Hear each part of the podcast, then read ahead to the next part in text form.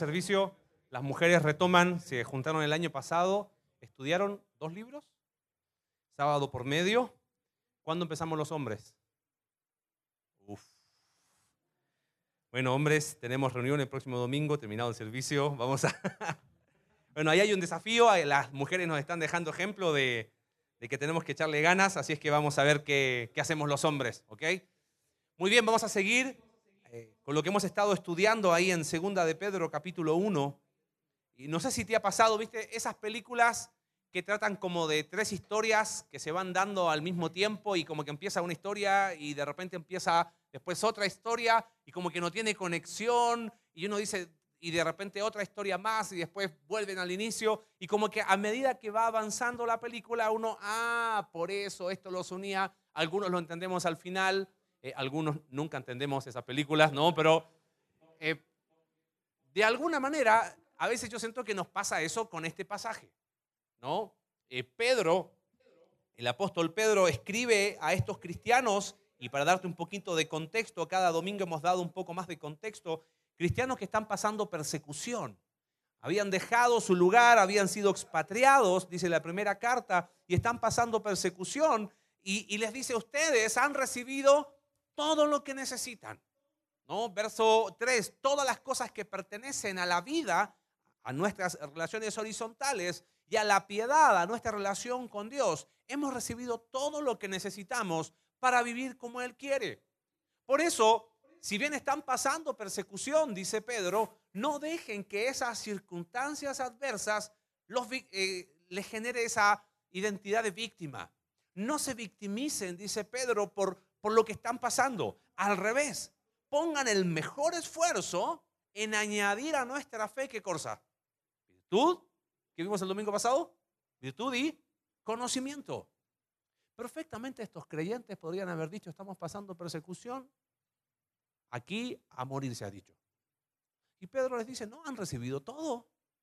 Y ahora van a poner el mejor esfuerzo. ¿Ves? E, el mundo nos dice, mira, Tú eres las circunstancias que te rodean. Pobre víctima del sistema. Pedro dice, no, apela a algo más profundo que se llama evangelio. Han recibido todo. Y por esa razón, por estar cimentados en Cristo, podemos y debemos poner nuestro mejor esfuerzo. No aislado del Evangelio, sino sobre esa base, por esto mismo, añadir, y vimos los dos primeros, virtud y conocimiento, y ahora vemos los próximos tres. Dominio propio, paciencia y piedad. Y quizás nosotros vemos, oye, pero es como que cada una es una isla, como esas historias inconexas de algunas películas. Vamos a ir viendo cómo empiezan a mezclarse estas. El domingo pasado, por ejemplo, decíamos cómo la, la, virtud y el conocimiento van muy, más que van de la mano, son inseparables. Y hablando un poquito de contingencia, eh, honesta y bíblica, definimos virtud el domingo pasado como excelencia moral, ¿no? Primera de Pedro 2, anunciar las virtudes de aquel, de Dios, y ahora esas virtudes que vemos en Dios, nosotros las reflejamos. No es lo que yo creo que es bueno o malo, es reflejar lo que Dios dice que es. Por eso virtud va asociado a conocimiento. Qué interesante recibí, bueno, no sé si recibiste, pero ha estado circulando en internet esto de la cartilla moral. ¿La leíste? Búscala, cartilla moral del gobierno y ahí el presidente en todas sus conferencias en la mañana ha estado haciendo énfasis que como país necesitamos otra vez levantar qué cosa? La moral. Muy bueno. Tengo una pregunta ¿y ¿quién define lo que es bueno? Si moral, es más, la leí, ¿ok? Dice ahí que el hombre se educa para el bien, pero ¿quién define el bien?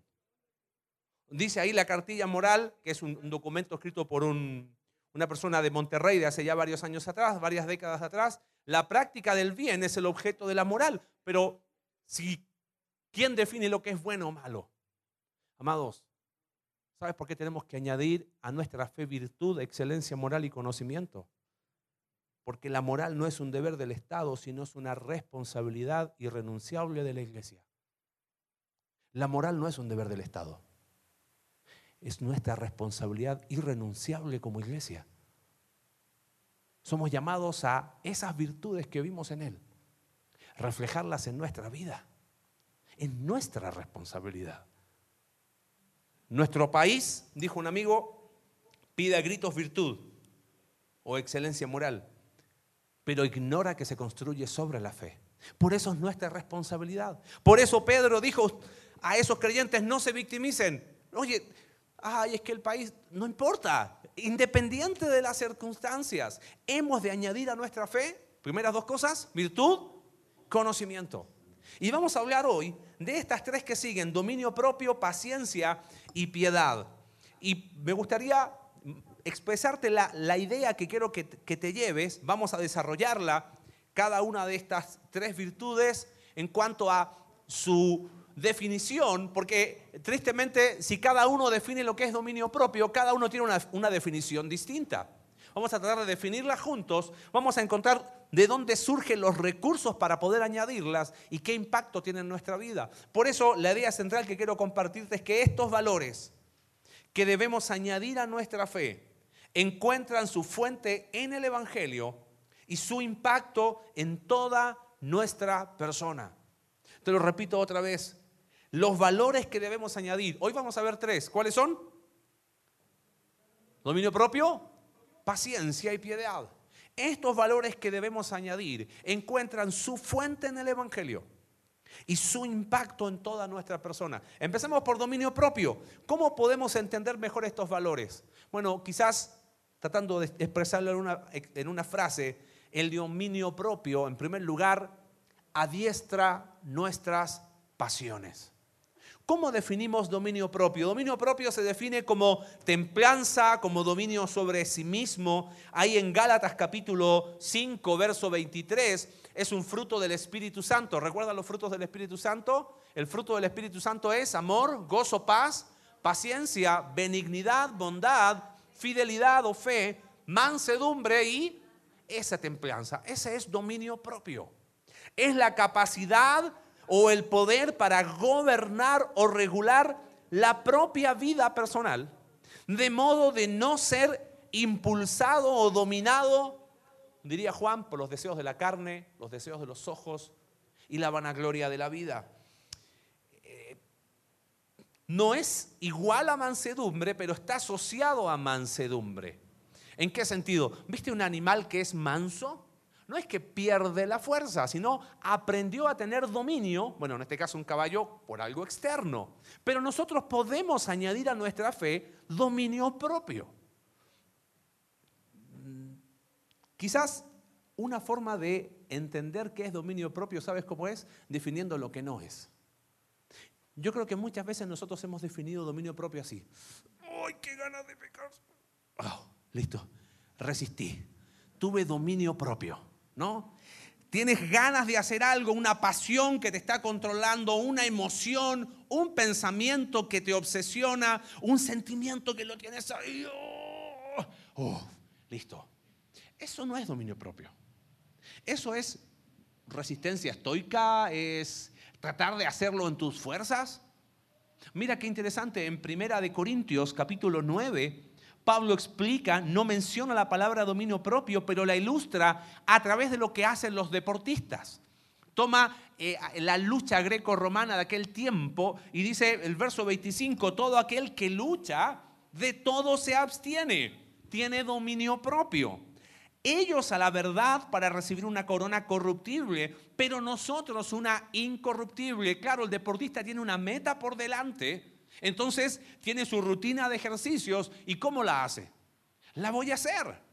Y tiene dominio propio sobre el deseo quizás de no hacerlo. ¿Qué hacemos nosotros? Ah, el otro lunes. Esta semana no, todavía no tengo ganas de hacer ejercicio. No, ellos tienen dominio propio. Tienen que tener una dieta rigurosa y tienen dominio propio porque tienen una meta por delante. Nosotros tenemos dominio no propio, no cualquier cosa, porque ya está. No, no tenemos una meta por delante. Entonces pensamos que lo que tenemos que añadir es esa capacidad de... y eso no, no es reprimir nuestras pasiones. Es tener dominio propio sobre ellas. Entendiendo eso, quiero que veamos la gráfica que hemos visto los que vinieron el miércoles y los que vinieron el domingo pasado. Para poder mostrar el buen fruto, la clave está donde estoy arraigado. Si yo elimino la mitad de abajo de ese cuadro, quiero agregar cambios externos, conductuales, cuando el problema es interno. ¿Dónde está la fuente del dominio propio? ¿Por qué tú y yo, escúchame bien, podemos tener dominio propio? Fíjate el concepto, acompáñame ahí a Gálatas, a, perdón, a Romanos capítulo 6.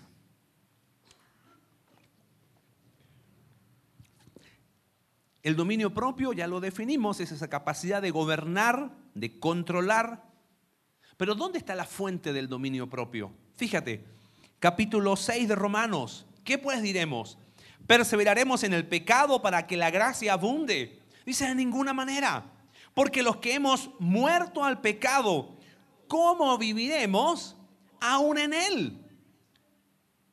Cuando, volviendo a la gráfica, cuando yo entiendo el Evangelio, el Evangelio es, yo estaba muerto en mis pecados y por la muerte de Cristo hoy tengo vida nueva. Por lo tanto, ya no tengo necesidad de vivir de aquella manera que vivía antes de conocer a Cristo. Me tengo que considerar muerto a esa forma de vivir. Pero a nosotros nos encanta revivir muertos, ¿no? Entonces ahí está el problema de falta de dominio propio. No ha entendido la fuente que se nutre del Evangelio. Ahí mismo en Romanos capítulo 8. Si dominio propio tiene que ver con que adiestra nuestras pasiones, sabes, el dominio propio tiene relación con mi persona y con el poder de Dios. ¿Por qué podemos tener dominio propio? No porque somos fuertes nosotros mismos. Fíjate, Romanos capítulo 8, verso 9. Pero vosotros no vivís según la carne, claro, porque hemos sido muertos al pecado. Ya no voy a vivir de esa manera, sino según el Espíritu. Y mira y aclara, si es que el Espíritu de Dios mora en vosotros, una de las cosas que hemos recibido, Pedro otra vez trata de conectar estas historias, como todas las cosas que pertenecen a la vida y la piedad nos han sido dadas. Cuando fuiste salvo, cuando creíste en Jesús como tu único salvador personal, el Espíritu Santo mora en ti de forma permanente. Por eso dice, si es que el Espíritu de Dios mora en vosotros, dice, y si alguno no tiene el Espíritu de Cristo, no es de él. Pero si Cristo está en vosotros y somos hijos y tenemos e, esa raíz, el cuerpo en verdad está muerto a causa del pecado, pero el espíritu vive a causa de la justicia. Y este texto me encanta, verso 11. Y si el espíritu de aquel que levantó de los muertos a Jesús mora en vosotros, ¿qué espíritu? Santo.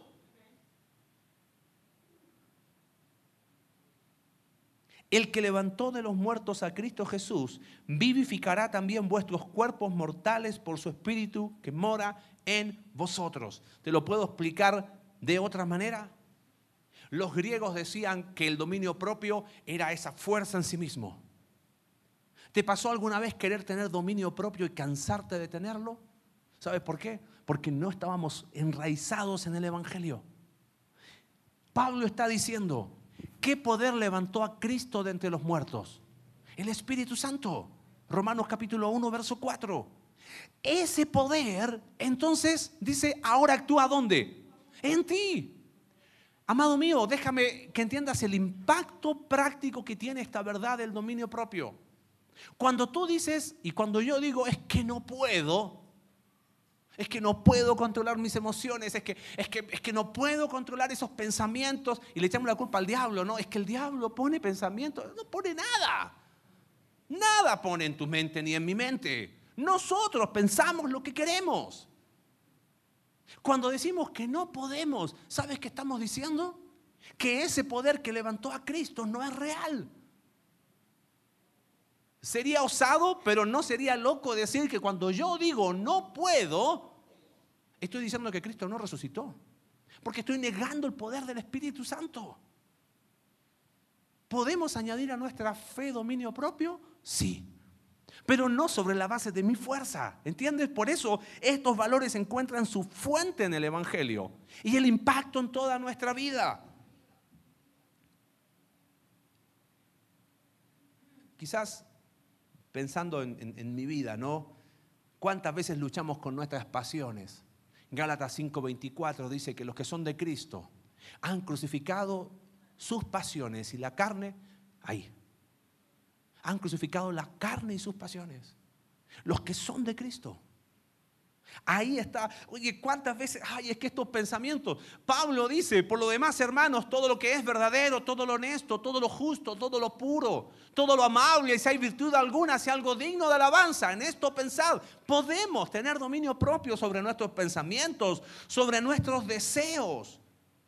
Mira, no, ¿cómo te lo explico? No estoy diciendo, no estoy negando la característica adictiva del pecado. ¿Quién de nosotros no diría es así? El pecado termina generando o, o, termina teniendo una característica adictiva. Pero ¿sabes cuál es mi problema con la palabra adicción? Es que hacemos de las adicciones, oh, es que yo soy un adicto a yo soy un adicto a y después, entonces soy ex adicto a y hago de esa adicción mi identidad. Claro que el pecado tiene características adictivas, pero más grande que el poder de una adicción es el poder del Espíritu Santo. Un amigo que luchó por años con una adicción que arruinó su vida y la de su familia. Intentó pasos y pasos y pasos. Entendió el Evangelio Adivina cuánto tardó en dejar su adicción. Y no estoy hablando del milagro místico, es entender que podemos añadir sobre nuestra fe dominio propio. Amado, cuando decimos no puedo, estamos diciendo no al poder de Dios. Quizás lo que hemos tratado de añadir a nuestra fe, ¿sabes qué es? Es ese. Entonces, una semana limpio, dos semanas limpios. Eh. ¿Sabes que después de tres semanas limpios uno se cansa, se revuelca otra vez en el charco del pecado? Entonces estamos añadiendo cualquier cosa menos dominio propio. Se puede añadir dominio propio. El dominio propio, dijimos, que adiestra nuestras pasiones y tiene que ver con nuestra persona y el poder de Dios. En segundo lugar, dijimos dominio propio, paciencia.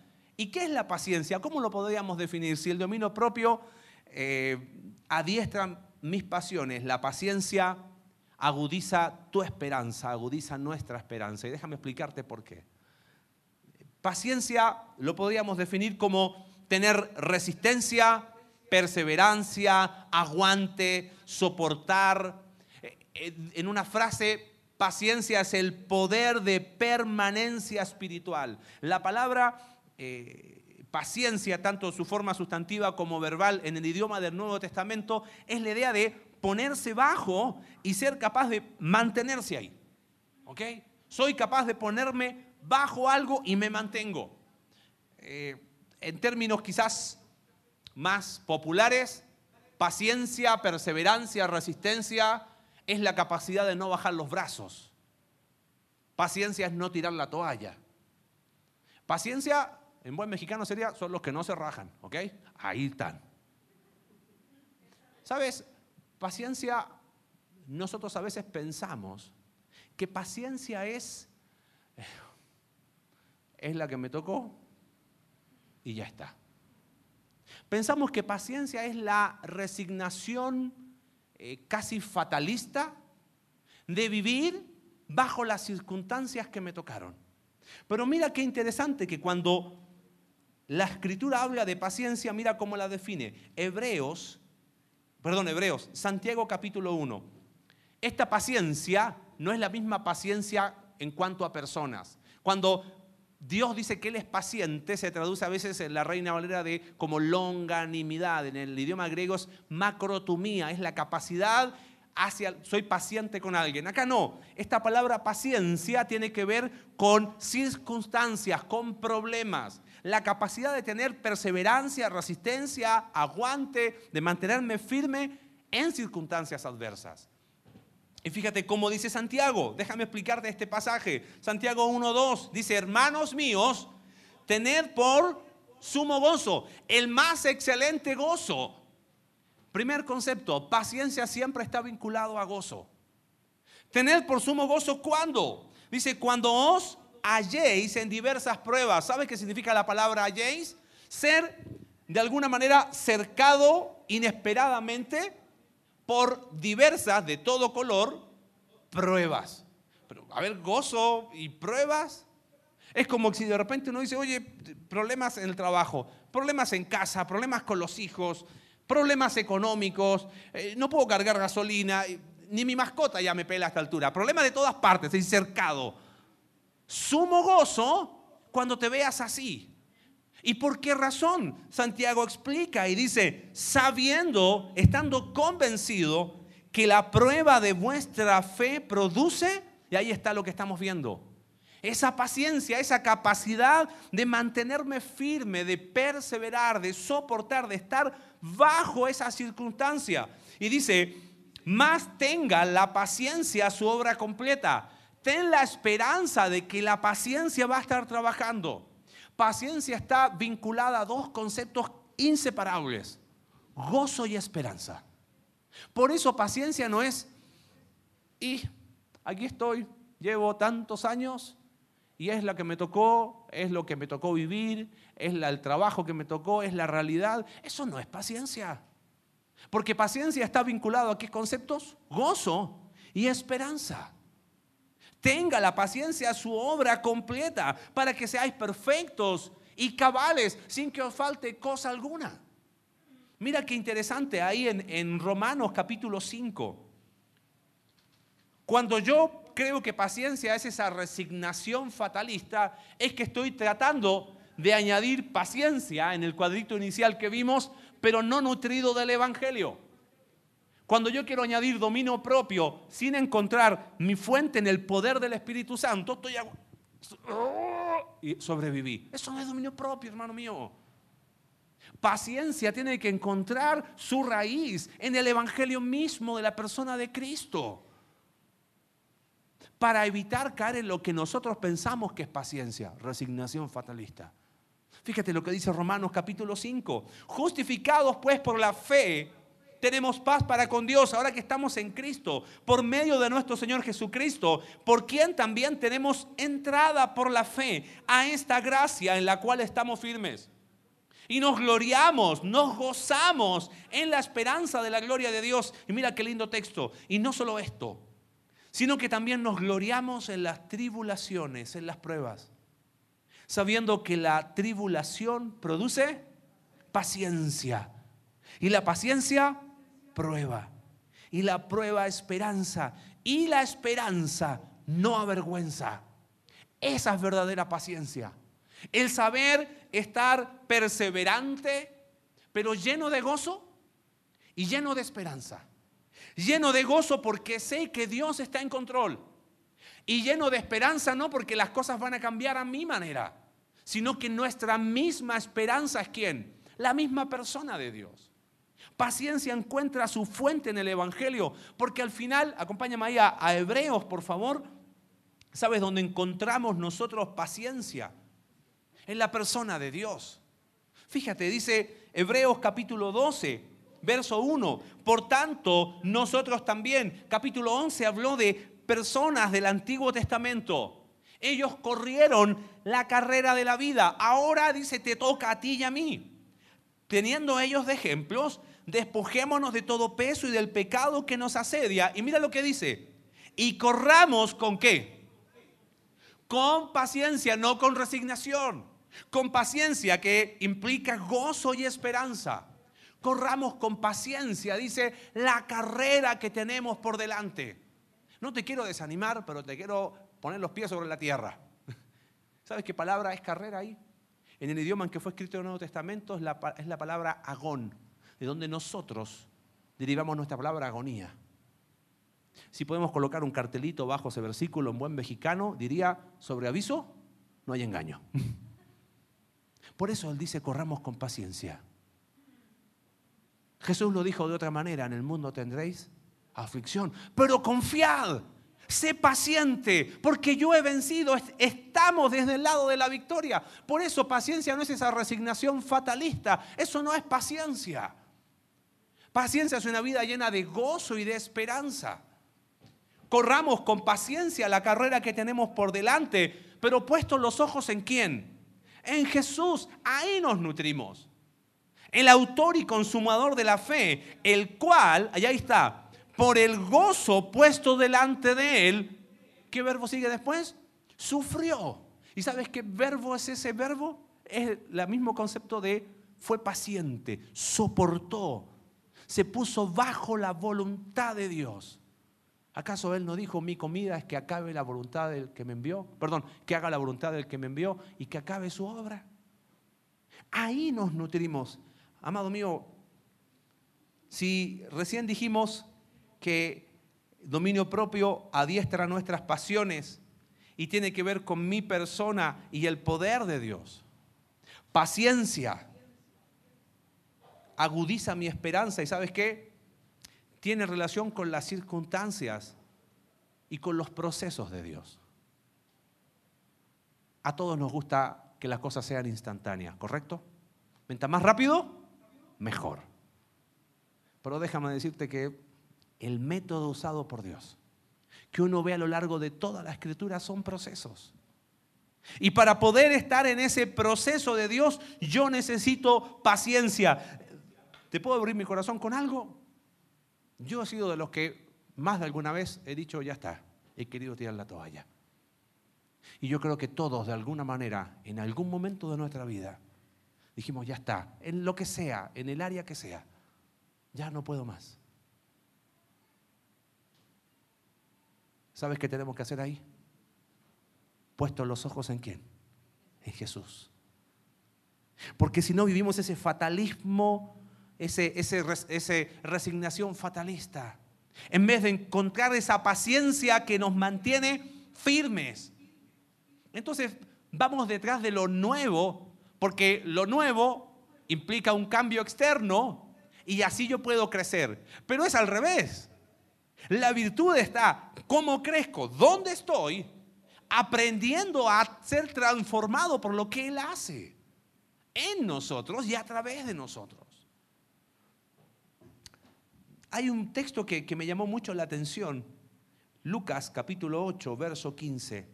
Es el pasaje paralelo a Mateo capítulo 13 de la parábola del sembrador. ¿La conoce? El sembrador salió a sembrar y, sembró en el camino. Otro día explicamos a qué se refiere eso. No es que sembró en el camino, eh, los terrenos eran atravesados por caminos. No pasó nada, sembró entre espinos, eh, había eh, piedras, y, pero creció. Y, y sabemos cómo termina la historia pero parte de la semilla cayó en qué? En buena tierra dio fruto. Pero mira el énfasis que hace Lucas ahí en el capítulo 8, verso 15. Dice, pero la que cayó en buena tierra, estos son los que con corazón bueno y recto retienen la palabra oída y dan fruto con qué? Esa es la palabra paciencia. Entonces, dije, ¿no será que claro, todos hemos recibido la misma palabra? Estamos todos en el cuadrito en Cristo. Y ahí está la conexión. Encontramos la fuente del Evangelio. Pero probablemente quizás no estoy añadiendo a mi fe paciencia. Porque dice el versículo bíblico que dan fruto con paciencia. Nosotros queremos los resultados ya. A veces hablando con, personas, pero, pero cuando Dios obra es rápido. Yo qué sé. Veo la palabra de Dios en el Antiguo Testamento y los procesos no duraron ni semanas ni meses. Duraron años. Es más, Dios sigue trabajando en nosotros y no ha terminado. Y nos vive colocando en su yunque y a martillazos porque somos duros. Sigue formando su imagen en nosotros. Hasta que seamos transformados, hasta que estemos del otro lado. Así que Paciencia porque Dios sigue trabajando. Pero cuando yo no pongo paciencia, probablemente pasa lo de Lucas. Da fruto con paciencia. Pero si no agrego paciencia, me estanco. Entonces, oh, tengo fe. Virtud. Conocimiento tampoco. Dominio propio, ¿para qué? Paciencia, menos. Y ahí voy. Entonces, si te acuerdas el, el miércoles que vimos y el domingo, la cruz sigue siendo igual. En vez de ir creciendo, hay plano, plano, plano.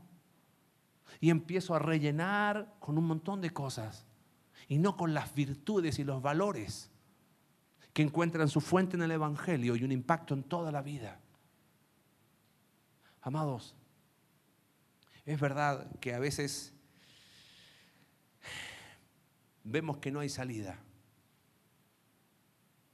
Romanos capítulo 15, verso 4 dice, porque las cosas que se escribieron antes, Antiguo Testamento, por eso empezamos en Génesis hace ya dos años, wow, cómo ha pasado el tiempo.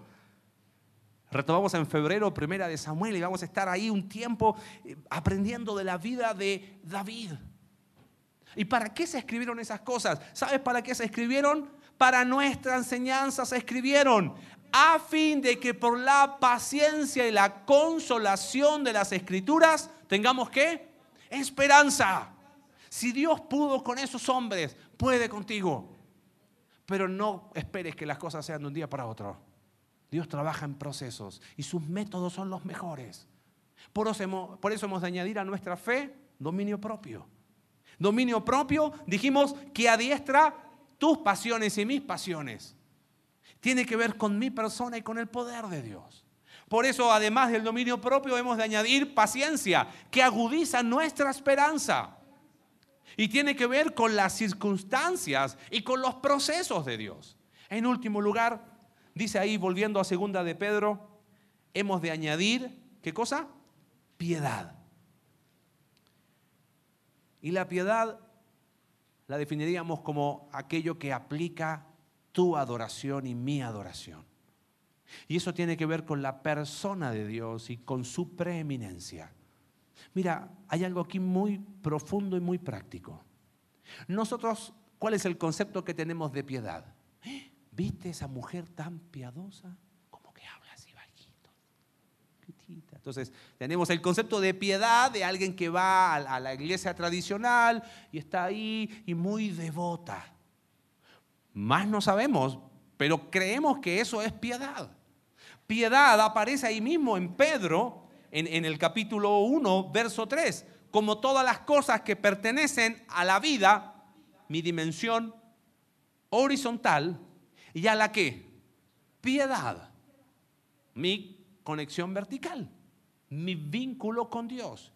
Piedad tiene que ver con las cosas que tienen relación con la esfera de Dios. Quizás, mm, tratando de definirlo un poquito más, el contexto en el que se escribe Pedro es un contexto griego.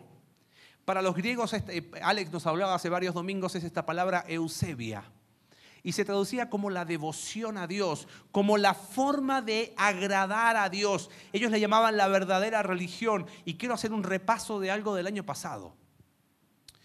Los griegos, cuando querían agradar a sus dioses, ellos se enfocaban en el rito. No sé si se acuerdan alguien que estuvo el año pasado. Entonces ellos hacían el rito perfecto.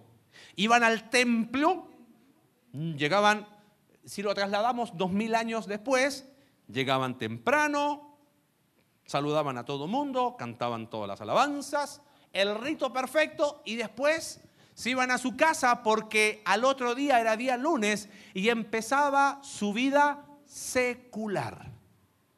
Entonces, para los griegos, piedad, esta Eusebia era hacer el rito perfecto, que es lo santo, lo sagrado, y el resto de mi vida, que es secular, hago lo que quiera. Si no viniste el año pasado, es un buen repaso. Quizás esa es la mentira diabólica que más ha destruido el cuerpo de Cristo. Nosotros no podemos dividir la vida entre lo santo y lo secular, porque todo está en la esfera de Dios. ¿Cuál es el acto más básico de adoración? El trabajo no cantar, amado. Yo puedo cantar y no adorar. Pero cuando yo trabajo para Dios estoy adorando. ¿Te das cuenta? Cuando yo, quizás podríamos definir esta Eusebia, esta piedad, como reconocer el señorío de Cristo en todas las áreas de mi vida, en todas. Por eso está relacionado con la adoración, porque la adoración es un estilo de vida. Cuando yo entiendo que piedad es reconocer el señorío de Cristo en todas las áreas de mi vida, entonces busco adorar a Dios siendo un esposo que ame a su esposa. Adoro a Dios siendo un padre que ama a sus hijos. Adoro a Dios siendo íntegro en mi, trabajo. Aquel que es piadoso va a tener como fruto la integridad. ¿Viste esas personas que son morales? Intachables. Buenísimo. Pero no tienen su fuente en el Evangelio, ¿entiendes? En algún momento va, va es obra muerta. Nosotros, porque estamos y entendemos y reconocemos el señorío de Cristo en todas las áreas de nuestra vida, eso es piedad. Mira qué interesante pasaje en primera de Timoteo capítulo 4, versos 7 y 8. Desecha las fábulas profanas y de viejas. Otro día vamos a aplicar ese versículo, no hay tiempo ahora. Dice, pero desechando eso, dice, ejercítate para qué? Para la piedad. La palabra ejercítate es, eh, es un verbo, humnos, de donde nosotros después por nuestro, nuestro español deriva del latín y muchas palabras del latín están vinculadas al idioma griego, de donde nosotros sacamos nuestra idea de gimnasio, de hacer algo. Ejercítate, pero ¿para qué? Para la piedad. Pedro lo dice de otra manera, haz el mejor esfuerzo en añadir a tu fe piedad. Mira lo que sigue diciendo el versículo 8. ¿Por qué razón? Dice, porque el ejercicio corporal no es provechoso. ¿Dice eso? Dice, es poco, así que haga ejercicio, ¿ok? Pero el problema con el ejercicio corporal es que tiene un beneficio en esta vida solamente. Pero si tú te ejercitas para la piedad, dice, tiene promesa de esta vida presente y de la venidera. Cuando yo reconozco el señorío de Cristo en todas las áreas de mi vida, mi vida presente se transforma y deposito en el tesoro celestial. ¿Entiende? Hago tesoros en los cielos, pero también se ve reflejado en mi presente. ¿Dónde está la fuente de la piedad? En la misma persona de Dios. Mira, hay un pasaje que me llamó la atención. Jesús, como te decía, capítulo, Marcos capítulo 1. Jesús dijo, como te decía recién, mi comida es que haga qué? La voluntad del que me envió y acabe su obra. Eso es reconocer el señorío de Cristo en todas las áreas. Eso es piedad. Piedad es si reconozco el señorío de Cristo en todas las áreas, Él es preeminente. Él no es mi última prioridad. Él es antes que todo y sobre todo. Mira lo que dice verso 32 de Marcos capítulo 1. Cuando llegó la noche, luego que el sol se puso, cuando ya nadie trabajaba, pusieron a trabajar al Señor. Le trajeron todos los que tenían enfermedades y los endemoniados y toda la ciudad se agolpó a la puerta.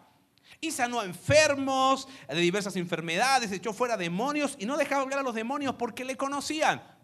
Otro día vamos a hablar de ese versículo que está muy interesante también. Pero te das cuenta qué pasa acá en el versículo 32 al 34. No sé a qué horas habrá dormido el Señor Jesús, pero temprano no fue, te aseguro. Perfectamente. Al otro día uno esperaría que, bueno, pero que nos... Verso 35, levantándose muy de mañana, siendo aún muy oscuro, salió y se fue a un lugar desierto y allí, eso es preeminencia, eso es piedad, eso es reconocer que primero y antes que todo está Dios. Yo creo que sabes por qué a veces no procuramos piedad, porque no estamos dispuestos a pagar el costo. Segunda de Timoteo capítulo 3, versículo 12 dice que los que quieran vivir piadosamente padecerán persecución. ¿Tú quieres vivir piedad? No esperes que la gente te aplaude. ¡Ay, súper, qué bueno, piadoso!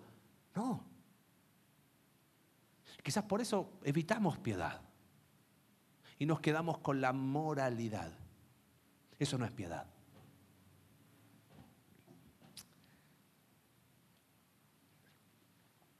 El impacto que tiene la piedad es tremendo, porque si piedad tiene que ver con que aplica mi adoración y la adoración es un estilo de vida, voy a ser piadoso, ¿sabes cuándo? Cuando voy a trabajar. Y adoro ahí. ¿Sabes cuándo voy a ejercer piedad? Cuando canto a Dios. Cantar a Dios no es sinónimo de adorar.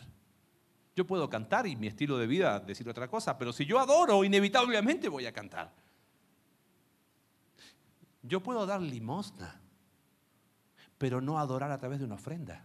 ¿Te das cuenta de la diferencia entre una cosa y otra? Porque adoración es un estilo de vida. Ritual sin comunión, sin piedad, es religión vacía. Y la piedad nos lleva a ser luz. Inevitablemente quienes anhelan ser piadosos y añadir a su fe piedad, pero no como moralidad, sino arraigado en el Evangelio. Impacta la vida. El otro día, a mí me gusta mucho el fútbol, estaba leyendo una entrevista al entrenador del Liverpool, Jürgen Klopp, se llama, un alemán. Él es cristiano y dijo algo que me llamó la atención. No sé cómo se puede ser creyente y no querer hablar de ello. Dije, wow.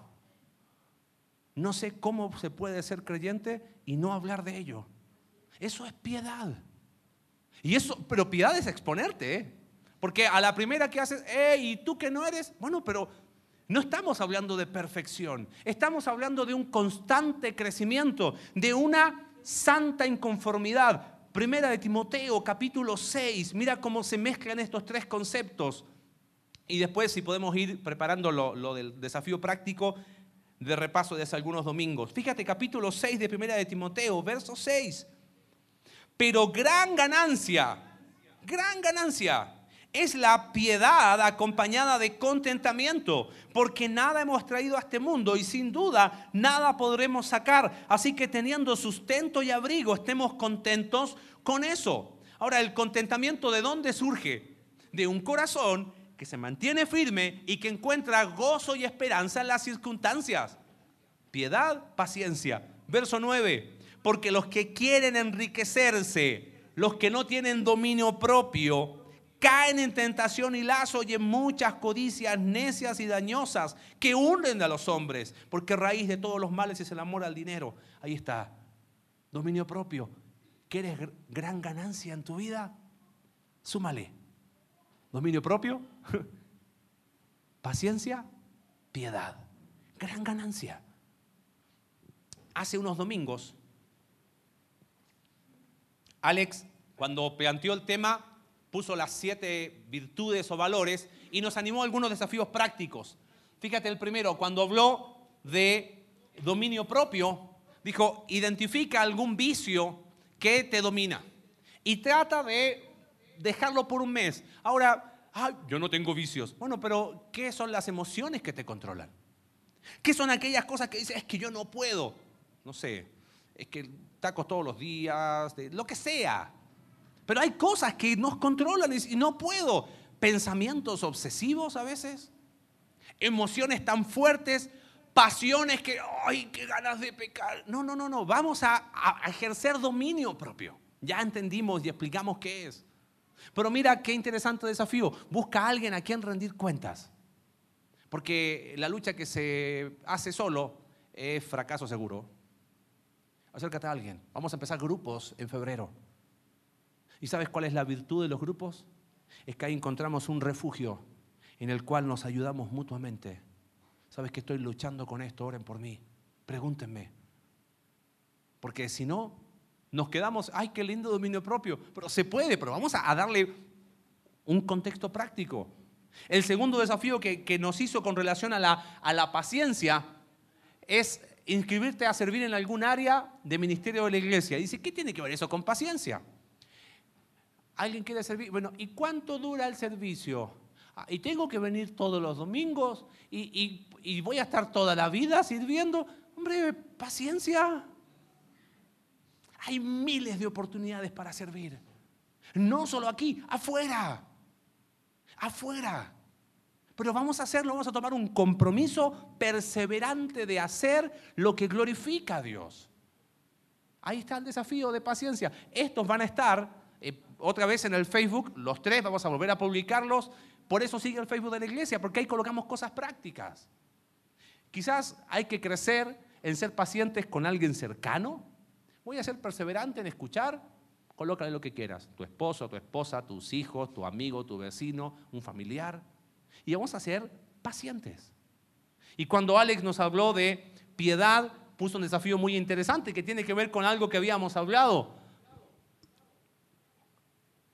Dice, canta las letras de las canciones de los domingos, pero pensando en cómo se aplica a tu vida. A eso es adoración, eso es piedad. ¿Sabe por qué cantamos? No porque hay que rellenar un programa, sino porque buscamos que la expresión de nuestra boca sea el reflejo de nuestro corazón. Ahí empezamos a trabajar en piedad. ¿Qué mejor manera de ejercer la piedad que compartiendo el Evangelio con alguien? Ahí hay piedad. Los valores que debemos añadir, dijimos, encuentran su fuente en el Evangelio y su impacto en toda nuestra persona. Por eso dijimos que el dominio propio adiestra mis pasiones. Y eso tiene que ver con el poder de Dios, con mi persona y el poder de Dios. Amado, se puede. Hablamos de que la paciencia agudiza mi esperanza. Y eso tiene que ver con mis circunstancias y aceptar los procesos de Dios. Se puede. Hablamos de piedad y la piedad aplica a mi adoración. Eso tiene que ver con Dios y su preeminencia.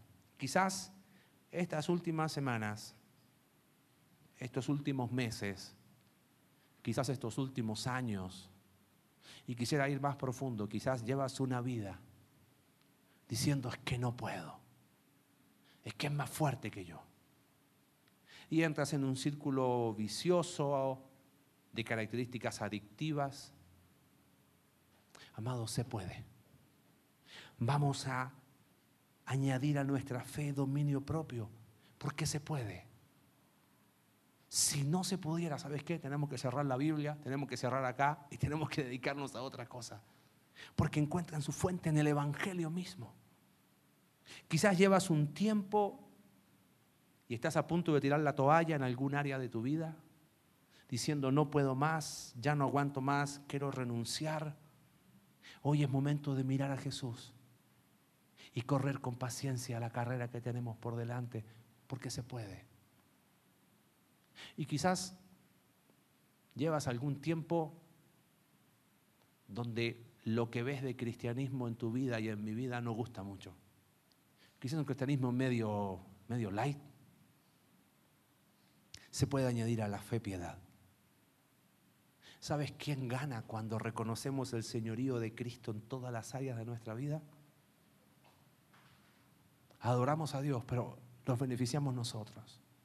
Amado, se puede. Vamos a poner todo el esfuerzo. Señor, gracias porque tu palabra nos exhorta y nos anima a poner el mejor esfuerzo en añadir a nuestra fe estos valores, pero no como acciones externas, no como conductas externas, sino que estos valores puedan encontrar su fuente en el mismo Evangelio. Señor, perdónanos porque pecamos cuando decimos que no podemos. Por supuesto que en nuestra fuerza jamás. Quizás por eso estamos cansados. Señor, quizás en esta tarde hay en este lugar alguien que ha tratado de ejercer y añadir dominio propio en sus fuerzas, paciencia en sus fuerzas, piedad en sus fuerzas. Y por eso quizás está cansado, resignado y vacío. Que hoy entendamos que la fuente está en el Evangelio mismo. Y porque tú nos has dado todo, absolutamente todo podemos añadir a nuestra fe. Señor, ayúdanos a entender que cristianismo es posible y es real. Gracias porque tú nos dejaste ejemplo. Oramos en el nombre de Jesús. Amén.